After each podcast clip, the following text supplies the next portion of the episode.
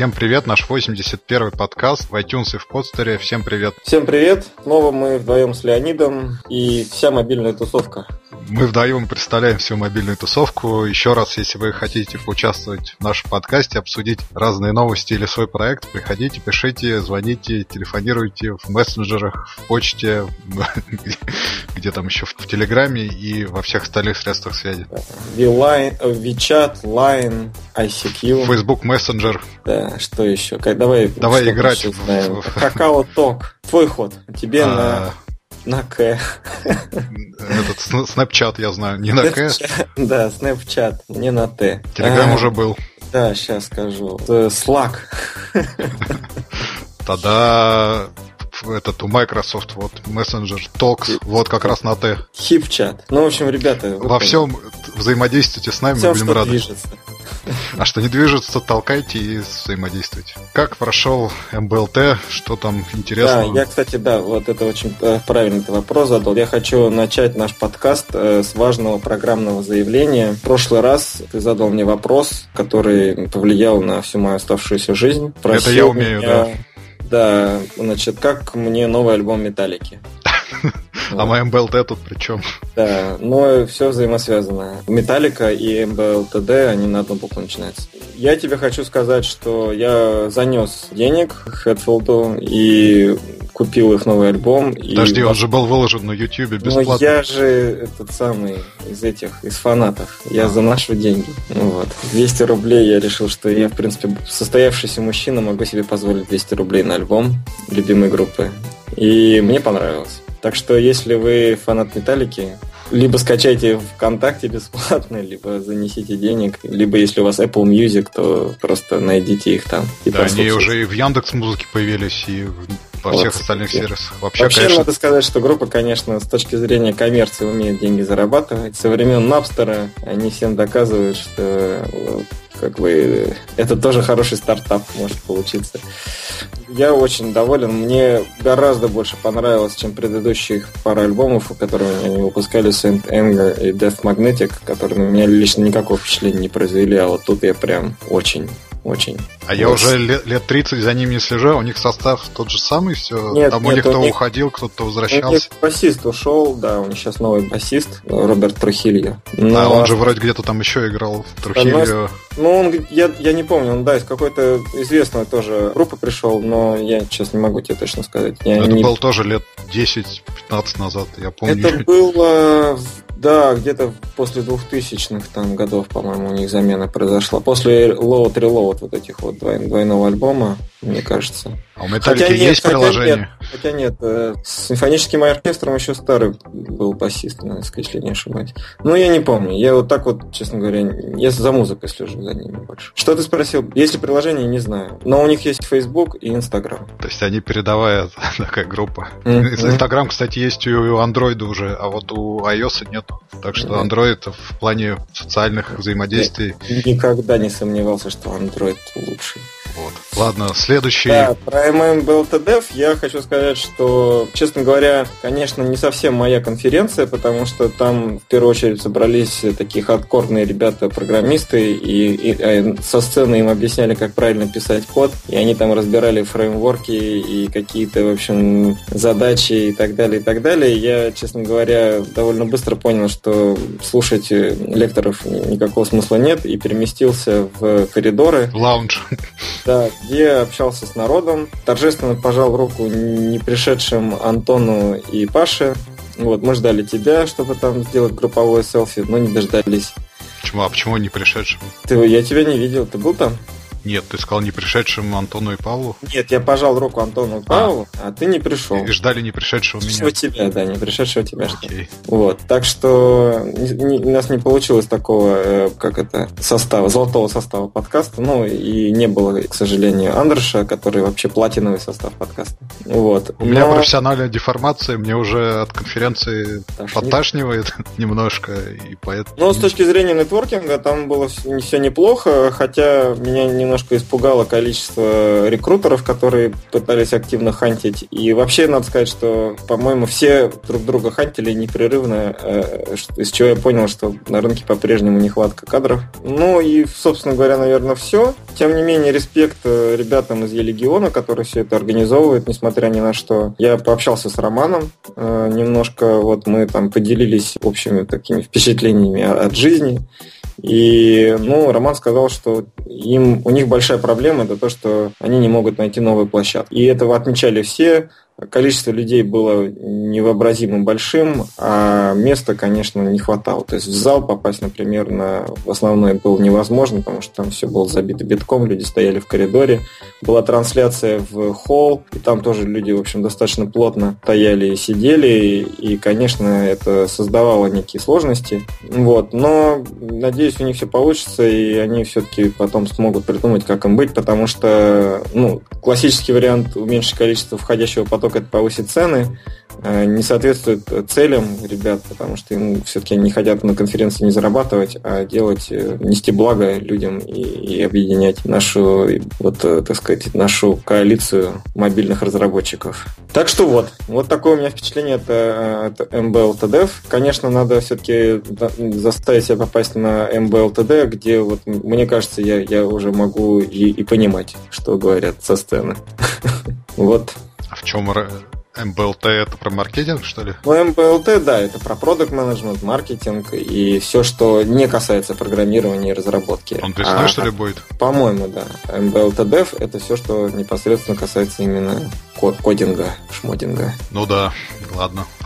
Проблема с поиском помещения в Москве реально существует, потому что когда мы делали конференции, реально там либо с полтора миллиона большое, либо ну да, либо ничего.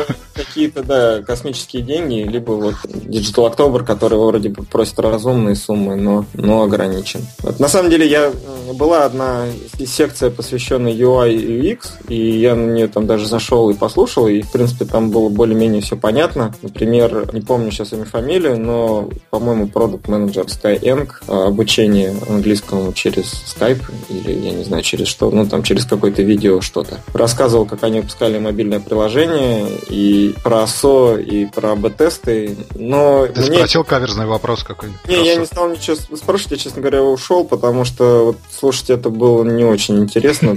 Было все довольно простенько. То есть он, он не погружался в какую-то специфику. Все кейсы, которые, про которые он рассказывал, они были довольно простыми. Но у него был правильный посыл. Это, мол, ребята, оттачивайте первую сессию, потому что вы можете терять на ней кучу народу. И он показывал примеры, там, плохой первый экран или хороший первый экран, и интерактивил с аудиторией, чтобы она угадывала, что же было плохого на первом экране, что хорошего на втором. Но мне кажется, что этот кейс уже довольно подробно разобран сейчас везде, и там такого как что-то откровенного, интересного и забавного я, я не услышал и не увидел. Делайте хорошие первые экраны, не делайте плохих. Ну, это да, это безусловно. Ладно, давай к новостям, потом, мне кажется... Я тебе задам еще один программный вопрос, который изменит твою жизнь. Во второй раз повернет радикально. Скажи мне, ты книжку Designed by Apple будешь покупать за 200 или за 300 долларов? За 200. Почему? Маленький.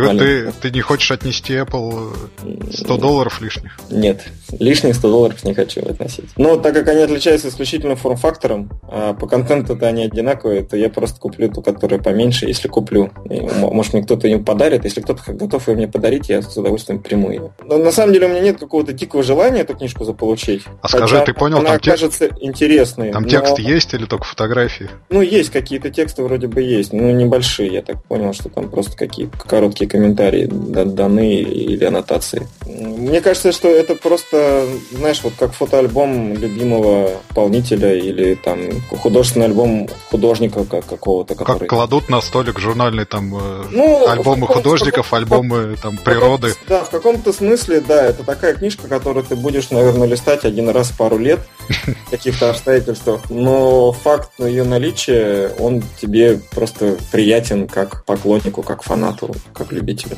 Зачем Джонни Айву и Apple в целом бумажная книга? Вот, непонятно. Ты знаешь, ну, во-первых, это уже не первый их эксперимент. Они такие книги выпускали до, до этого. По-моему, предыдущее издание было в до Стив Джобсовскую эпоху. Вот. И было еще какой-то там совсем да, страдавний времен Очакова и покорения Крыма. Но мне кажется, что здесь это, ну, не знаю, вот э, представь себе, вот ты работаешь уже миллион лет в компании Apple, и у тебя, у тебя нет никакого другого места, где бы ты мог еще работать. Вот у, у Джонни Айва нету ни одной другой компании, которая могла бы его к себе переманить, потому Но что почему? Откуда им, такой им, им нечего ему предложить. Тесла какая-нибудь, не знаю. Ну, я думаю, что он занимается... SpaceX. Теслами и SpaceX и в Apple тоже. Кто-то там на, нашел где-то там под каким-то углом, вроде бы как какой-то из дизайнеров рисует машину там на видео, которое они записали в промо к этой книжке. Но реально что-то такое, чтобы могло его вот прям, знаешь, вот чтобы он хотел куда-то из Apple перейти, я думаю, такой компании не существует. Но тем не менее, у него, у него лично есть огромный пласт работы, который он проделал. И вот считай, что это просто его портфолио. Портфолио Хорошо. и, и, и, его, и его команды, и, и в каком-то смысле это портфолио компании Apple. И поэтому почему бы ну, не отдать такой вот респект э, как бы всем тем людям, которые над этим работали и создавали все эти дизайны, чтобы они могли почувствовать, насколько важны они для компании. А сейчас-то чем Джонни Айв занимается? Мы как-то обсуждали, вот, по-моему, в ходе конференции сидит Apple. В белой, в белой сидит в первом ряду, да. А вот его работа сейчас э, в чем заключается? То есть iOS он отладил, там сделал свой визуальный стиль. Mac не меняются уже долгое время. Он сейчас чем занимается, кроме как изданием своего портфолио? Давай, давай напишем в Apple, скажем, что наш подкаст хочет взять интервью у Джонни Айва. Я уверен, они согласятся. И мы зададим ему этот вопрос напрямую. Я не, я, ну как, он главный по дизайну. Насколько я могу себе представить, он, наверное, руководит всем, дизайном. Да, что касается так или иначе дизайна компании, начиная от дизайна hardware, железа, да, и заканчивая дизайном софта, программного обеспечения. Если судить вот по тем видео, которые он записывает белой комнате, в которой его не выпускают, когда его приятным британским акцентом там озвучиваются вот эти все видеоролики, то он на самом деле озадачен не только вопросом создания чего-то красивого, что приятно взять в руки. Но он озадачивается и вопросами того, как это будет производиться, какие технологические процессы будут использоваться, как это будет влиять на характеристики устройства, на характеристики материалов и так далее, и так далее. И я подозреваю, что он не просто красиво рисует, но он еще разбирается там в свойствах всяких материалов, параллельно изучая сопромат какой-нибудь, технологии производства и, и что-нибудь еще, без чего не обойтись в процессе создания новых э, супер-пупер гаджетов. Вот. Надо написать, простите. Yeah, давай, обязательно. Все, тогда к новостям. 20 лет ICQ. Не знаю, есть ли у тебя ностальгия такая, как у меня, то, что был это одним из первых таких революционных продуктов. В 96 году он вышел, произведение израильских студентов. Я начал где-то им пользоваться, наверное, в 99-м, может быть, 2000-м. Времена покорения Крыма и, как ты там говоришь, наполеоновских войн. Вот это, так сказать, моя IT-молодость. Она, наверное, ICQ пошла потом на спад, была куплена AOL, заброшена, куплена Mail.ru вот сейчас последние два года активно восстанавливается в Mail.ru, а, оснащается новыми функциями, новыми красотами, новым дизайном и прекрасно, мне кажется, развивается. Вот, а у меня воспоминания, они там прошла значительная часть жизни в ICQ, потом, конечно, она была тоже заброшена, пересел я на Skype, на Telegram, но там, как если ты помнишь, была такая книжка «Одиночество в сети», основанная во многом на ICQ, была когда-то таким блокбастером, популярной книгой про любовь э, через мессенджер. Я помню название, но я никогда не читал. А, ну, это предшественник, наверное, там оттенков серого был так. Ну, вот, ну, что-то а... такое, да. ну, не могу ничего сказать. Но для меня ICQ я зарегистрировался, чтобы не соврать, наверное, в 2000 году. Ни, ни, никогда не понимал страданий по шестизначным номерам, вот, но это у меня были знакомые, которые невероятно этим гордились, и, и это всегда вызывало у меня некое такое вот удивление. Во всем остальном, наверное, я, я готов разделить с тобой вот эту ностальгию, потому что это такие были действительно стародавние времена, когда интернет был маленький, сайтов было немного, и меня всегда, меня вот больше всего в этой истории нравилось, как они придумали название, потому что три буквы ICQ я сначала никогда не ассоциировал с фразой, которая на самом деле означала, что я тебя ищу, ICQ. То, что они вот так вот обыграли эту фразу в этой аббревиатуре, их идея была в том, что если ребята так много сидят в онлайне, то надо дать им возможность пообщаться, и это был там сначала инструмент для внутренней коммуникации, который потом превратился в полноценный продукт, который потом был продан за там сколько-то тысяч миллионов долларов э, в America Online. Ну, это классная история. Это первый, наверное, стартап, про который я узнал что-то такое, вот какие-то подробности, которые произвел на меня впечатление. Видимо, это было результатом того пузыря доткомов, в которых 2000-х был, и вот он, да, Но, первый за сотни миллионов. Видишь, ICQ, тем не менее, нельзя сказать, что прям уж такой пузырь, потому что сервис жив до сих пор, как бы можно спорить о, о том, что это не та Аська или та, но тем не менее они дожили до уже 20 лет, и это все-таки означает, что, наверное, они стоили тех денег, которые за них заплатили. Но у меня есть другое воспоминание об ICQ, которое меня сильно вот всегда вызывало... Грело негатив, наверное, это то, что они постоянно вели борьбу с альтернативными мессенджерами. И вот это их закрыли протокол, мы нашли дырку, подкрыли протокол, потом снова закрыли и так далее. И я, мне никогда не нравился их основной клиент, и как только я пересел на Mac, то я стал пользоваться... Ох, забыл, какой там был был клиент альтернативный ICQ. Сейчас надо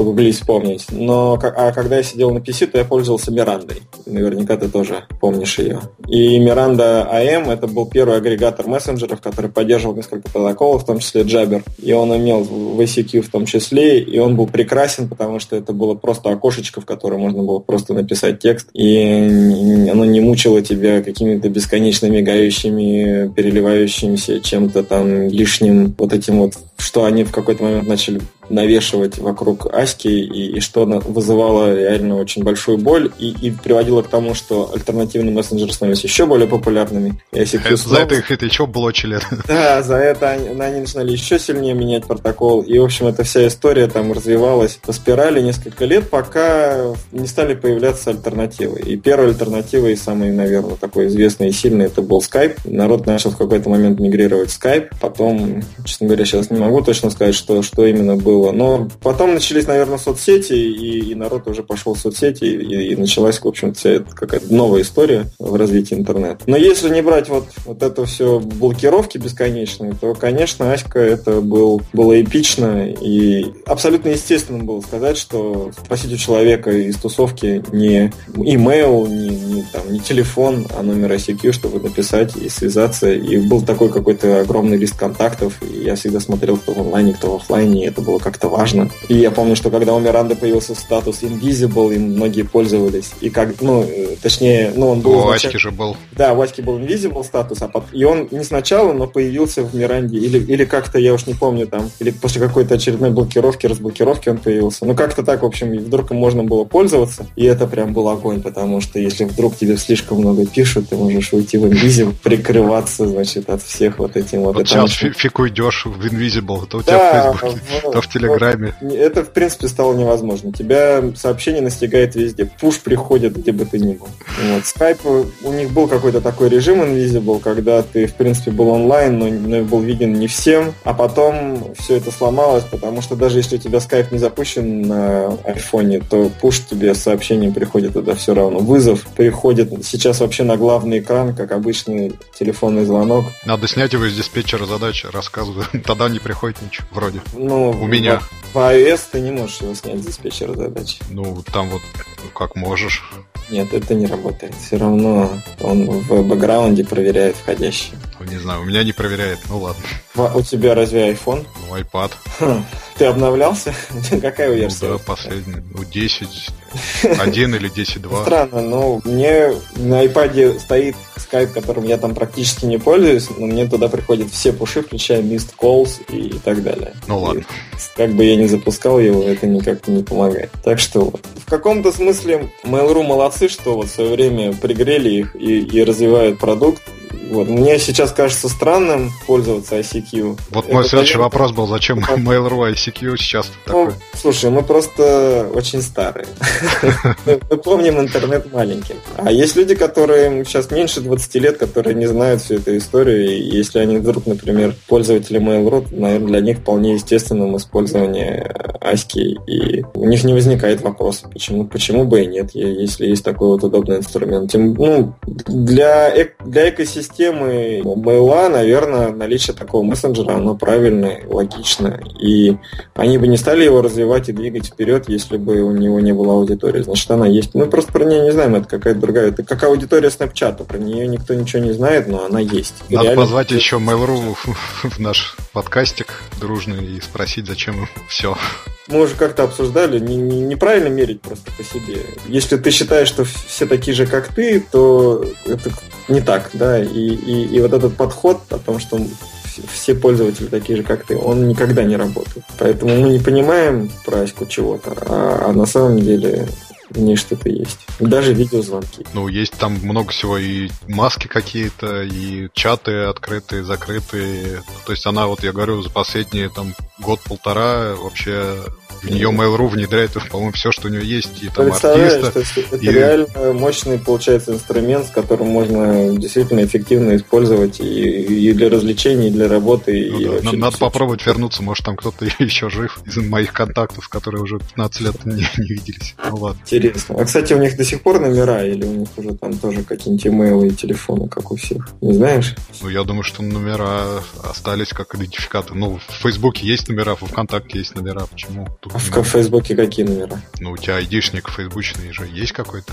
Это Тахорг. Под него есть какой-то целочисленный айдишник. Ну, я его не знаю просто. Ну, ну вот. ладно, номер ICQ положено знать наизусть, собственно.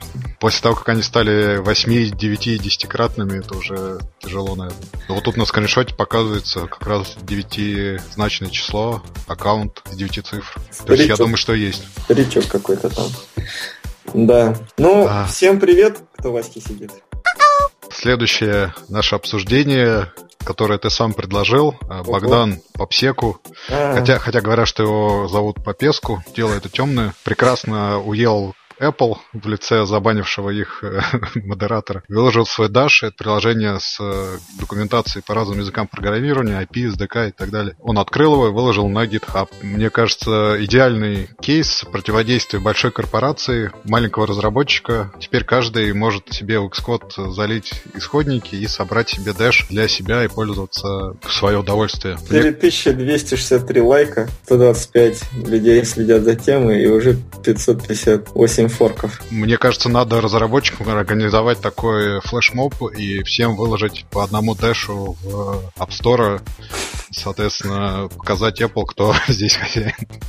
Да, Нет, кстати, это, шутка, это но... красивая была бы история. Ну, знаешь, каждой шутки есть доля шутки. С одной стороны, у Apple сила и, и моща, а с другой стороны, если бы разработчики действительно организовались в некий профсоюз, повели бы с Apple разговор с точки зрения силы, то, возможно, они могли бы добиться чего-то в свою пользу. Да ну ладно, мне кажется, вряд ли. С Apple говорить с точки зрения силы это себе дороже и вообще нереалистично. Мне нравится твоя идея, тем не менее. Ну вот недавно наши игроделы создали экспертный совет, что-то индустрии ну, игр, что ли.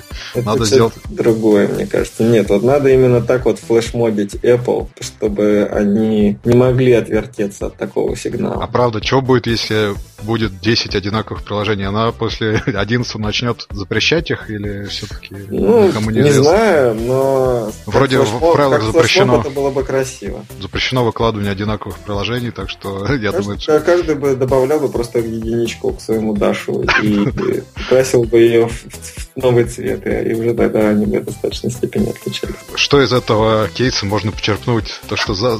если тебя забанили, безвыходных ситуаций не бывает, но деньги Богдан потерял, видимо, навсегда. Не знаю, как у него дальнейшие приложения будут. Те, что у него есть, видимо, забанены навечно. Вот, но ход хороший для разработчиков э, с точки зрения морали и взаимоотношений, но с точки зрения бизнеса, мне кажется, убыточен изначально был. Но, тем не менее, он, мне кажется, смог привлечь к себе снова Ну, внимание. это безусловно, да. Да, и продемонстрировал, что он э, не готов просто так сдаваться. У него по-прежнему остается десктопная версия приложения, которая по- пока еще продается, и все желающие могут его купить. Ну, а для него, возможно, это просто принятие факта того, что, да, вот ему не повезло с Apple и с этой блокировкой, но действительно жизнь продолжается, как ты сказал. Надо двигаться дальше. Может быть, у него какая-то новая идея, новый проект зреет. И- или еще не зреет, но теперь вот, когда он нашел решение, и у него будет больше времени для, для чего-то, для чего раньше у него времени не хватало. Ну, хорошо.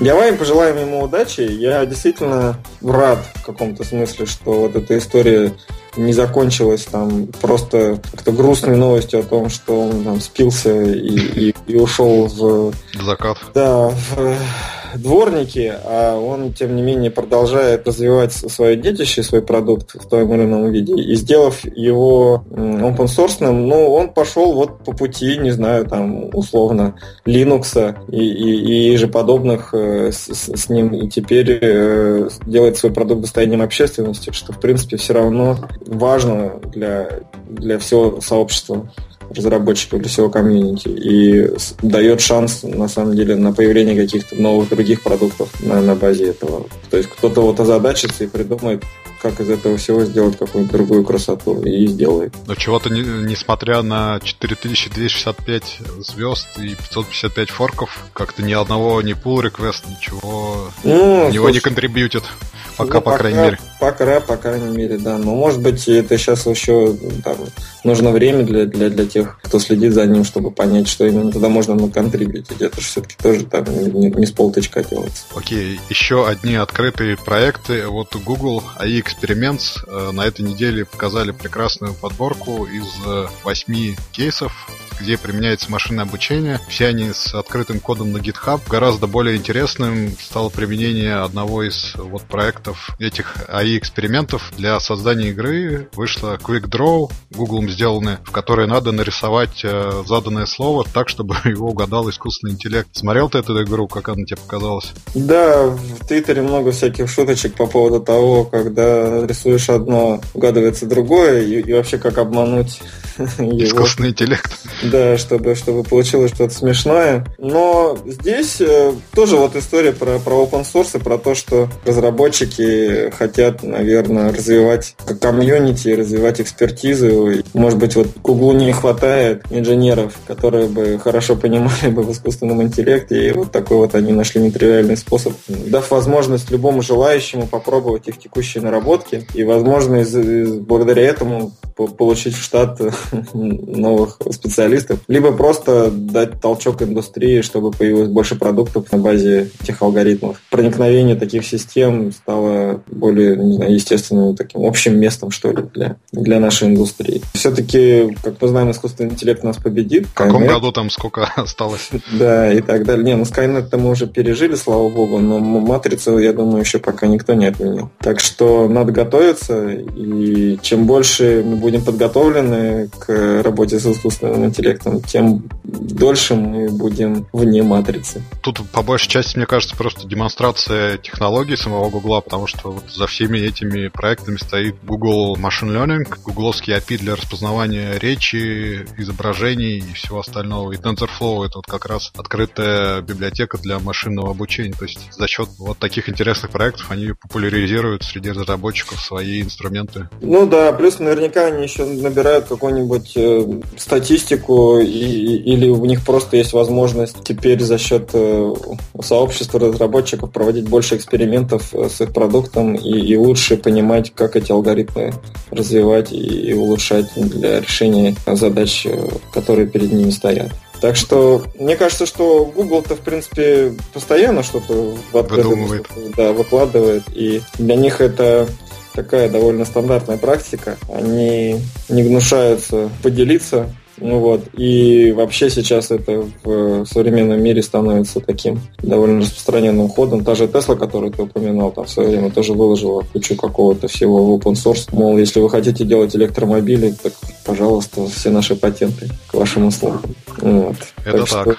да, ну, А вот тебе не для, кажется, что... Для, для развития направлений, для развития вот этой вот индустрии, э, мне кажется, действительно правильный шаг и с точки зрения Теслы, и с точки зрения Гугла. Тебе не кажется, что вот QuickDraw все-таки иногда подыгрывает рисующему, потому что иногда там просто рисуешь квадратик, а он говорит, опа, а это, там, не знаю, американские горки или какой-то определенно угадывает по непонятной системе то, что загадано. Или у тебя ну, не было такого впечатления? Я, честно говоря, в такой степени не пробовал. Ну, наверное, это просто недостатки алгоритма, что вот его легко можно ввести вокруг пальца. Знаешь, э, ведь сравнивают же иногда эти алгоритмы и уровень их э, распознавания с человеком, да, с, с, с тем, что, например, то же самое мог бы делать человек, находясь там, не знаю, в годовалом возрасте или там, трехгодовалом возрасте. Ну, вот здесь какая-то вот похожая, мне кажется, история, что просто этот алгоритм соответствует интеллекту, ну, там, не знаю, трехлетнего ребенка, например. И поэтому трехлетний ребенок в чем угодно может увидеть что угодно. У него сознание не замутнено еще образами, и нейронные связи в мозгу еще не закостенели, и поэтому, конечно, он может, там, не знаю, увидеть квадрат и сказать, что это кубик Рубика.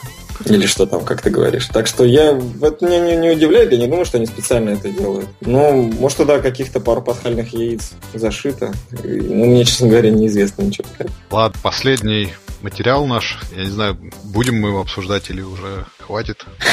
А сколько? Ну, капитан очевидность очередная, как сделать не или успешное мобильное приложение. Советы от вице-президента по продукту OnTrack. 10, как надо сделать неуспешное и 11, как успешное. Такие достаточно, как сказать, не банальные, а очевидные ну, капитанские, да. капитанские советы. Что-нибудь из них э, показалось тебе интересным? Или... Причем некоторые, мне кажется, на самом деле не работают. Ну, то есть... Какие, э, например? Начните стартап, будучи разработчиком. Ну, это какая-то странная вообще идея, мне кажется. Куча стартапов начинали просто людьми, которые просто были разработчиками. Тут, если ты один разработчик, то не надо начинать. Естественно, у тебя должны быть маркетинг, там, не знаю, еще один разработчик. Да, ну брось. Дизайн. Ну, какой да, стартап да. начинался разработчиком? Apollo не начинался разработчиком, мне кажется. Facebook, Apollo начинался разработчиком тоже все-таки. Разработчиком. Одним? Ну, двумя. Ну вот двумя, ну, как минимум. Ну, все равно же разработчиками. Facebook начинался разработчиками. Кто еще начинался разработчиками? Куча игр начиналась. Да, Flappy Bird начинался разработчиком. Но он и закончился не, не очень хорошо. Ну как не очень хорошо? Парень пришел к успеху. Он не, не хотел каких-то там суперзвезд с неба схватать, но, но получил на самом деле что-то, что, что хотел. И мне кажется, вполне в итоге доволен. Не знаю, но я говорю, что это спорно. Я не говорю, что они неправильные, а спорные. То есть мне такой такой вывод не, не, не кажется ну, там сколько-нибудь очевидным и безусловным. Вот. Но и, и вот это вот начните котить нативно, ну тоже довольно странно, конечно. Тут надо, наверное, сделать оговорку, что, видимо, он рассуждает о продукте, который делается командой, и что если ты делаешь продукт команды, и у тебя в этой команде там нету людей, которые разбираются в других областях, э, э, это большой риск. Ну да, но это тем не менее не означает, что если у тебя есть какая-то идея, не надо ее заходить и, и выложить, и просто получить первый фидбэк.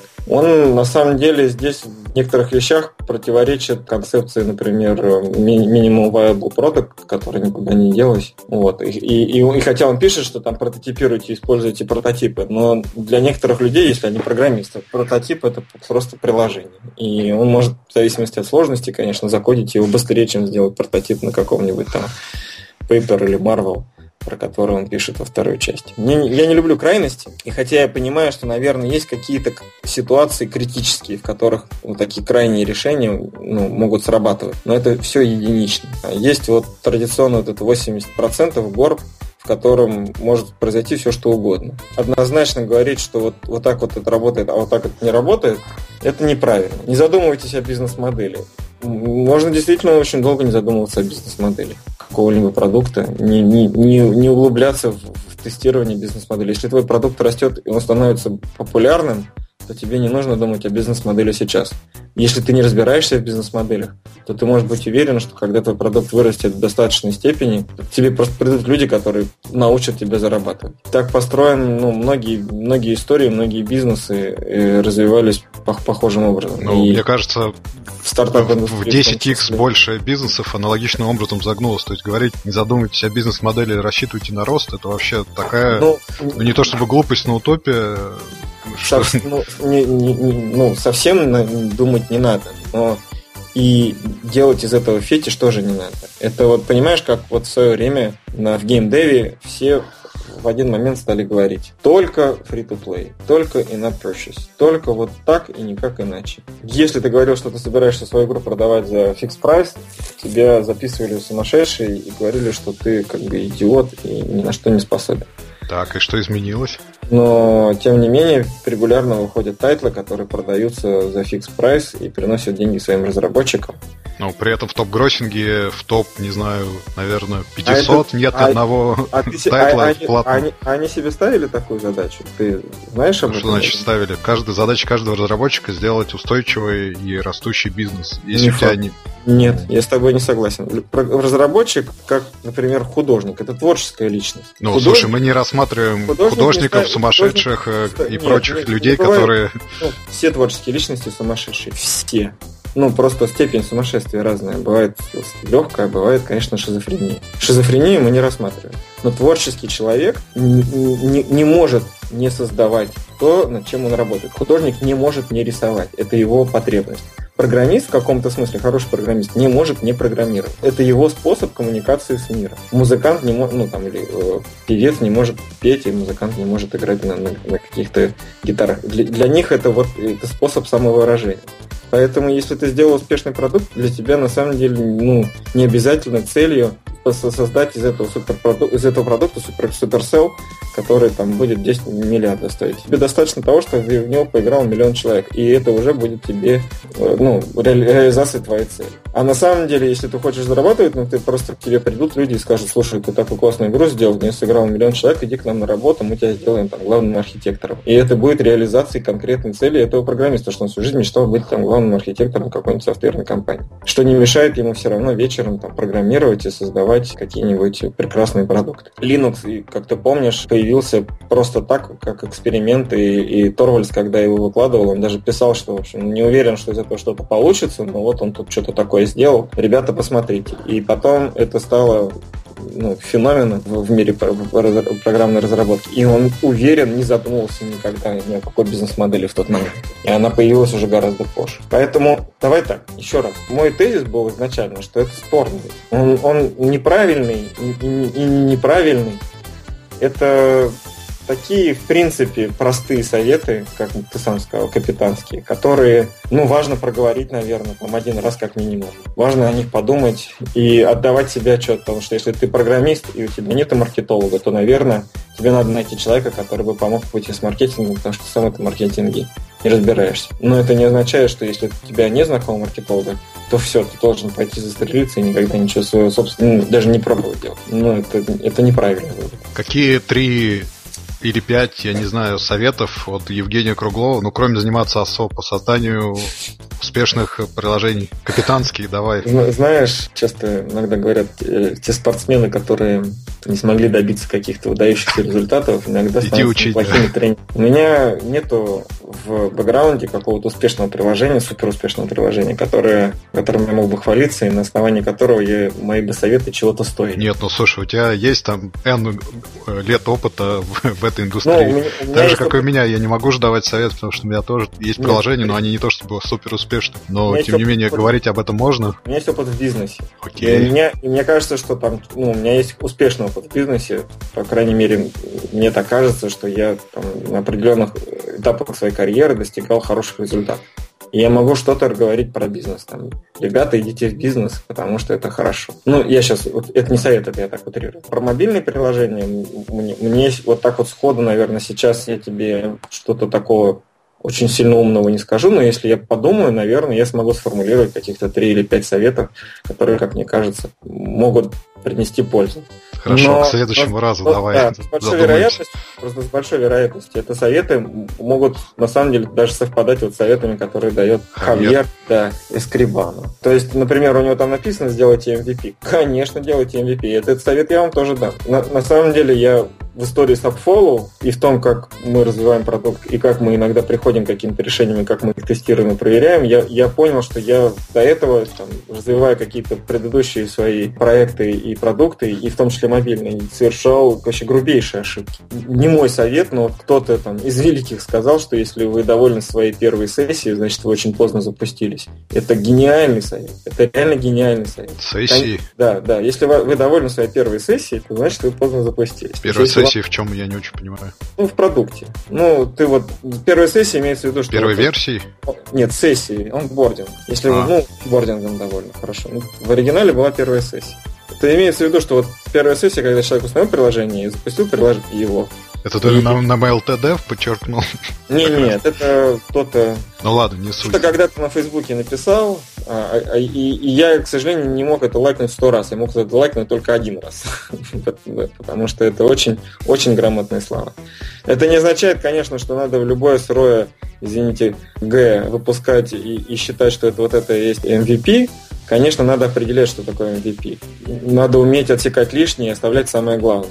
Держать продукт годами в разработке – это категорически неправильно. А у меня такое было пару раз. Как минимум, там, когда-то очень давно, когда еще вообще такого опыта не было, наверное, ни у кого на рынке. И потом, когда уже такой опыт был, и когда я, в принципе, знал, что надо выкладываться. Надо, вот ты готова, у тебя вот хоть что-то, что минимальные функции выполняет, которые ты туда закладывал. Выкладывайся, получай фидбэк и двигайся дальше. Но знание этого не привело к действию. И надо себя уметь заставить так поступить. И это вот был бы обязательно моим бы советом. Наверное, я бы еще что-то вспомнил, но опять же, вряд ли бы я бы э, каким-то из советов открыл Америку. Важно не формулировать совет, и точно, точно так же важно прочитать их, а важно делать выводы, понимать, как можно тот или иной совет применить на практике. И, и, и применять или не применять его. То есть принимать такое командирское решение. А просто если ты прочитал, я прочитал, поставил галочку, это, конечно, никакого толка не даст. Ни от чего. Я, как обычно, под конец подкаста меня... Разговорился, да. Да, философию меня потянуло. Хорошо, на этой командной ноте давай завершим наше обсуждение. Надеюсь, оно было полезным, и выводы мы все Очень сделали. Надеюсь, никто не заскучал под конец. Да. Спасибо всем, кто дослушал нас до конца.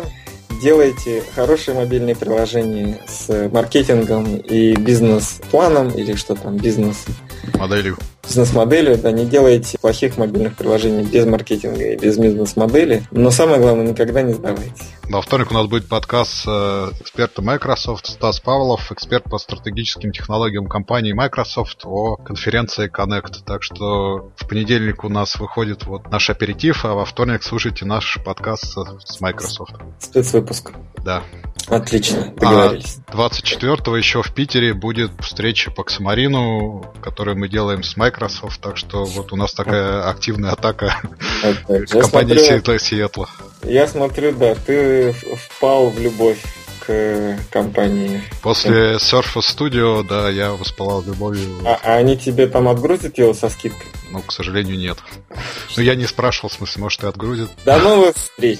До новых встреч, пока. Пока.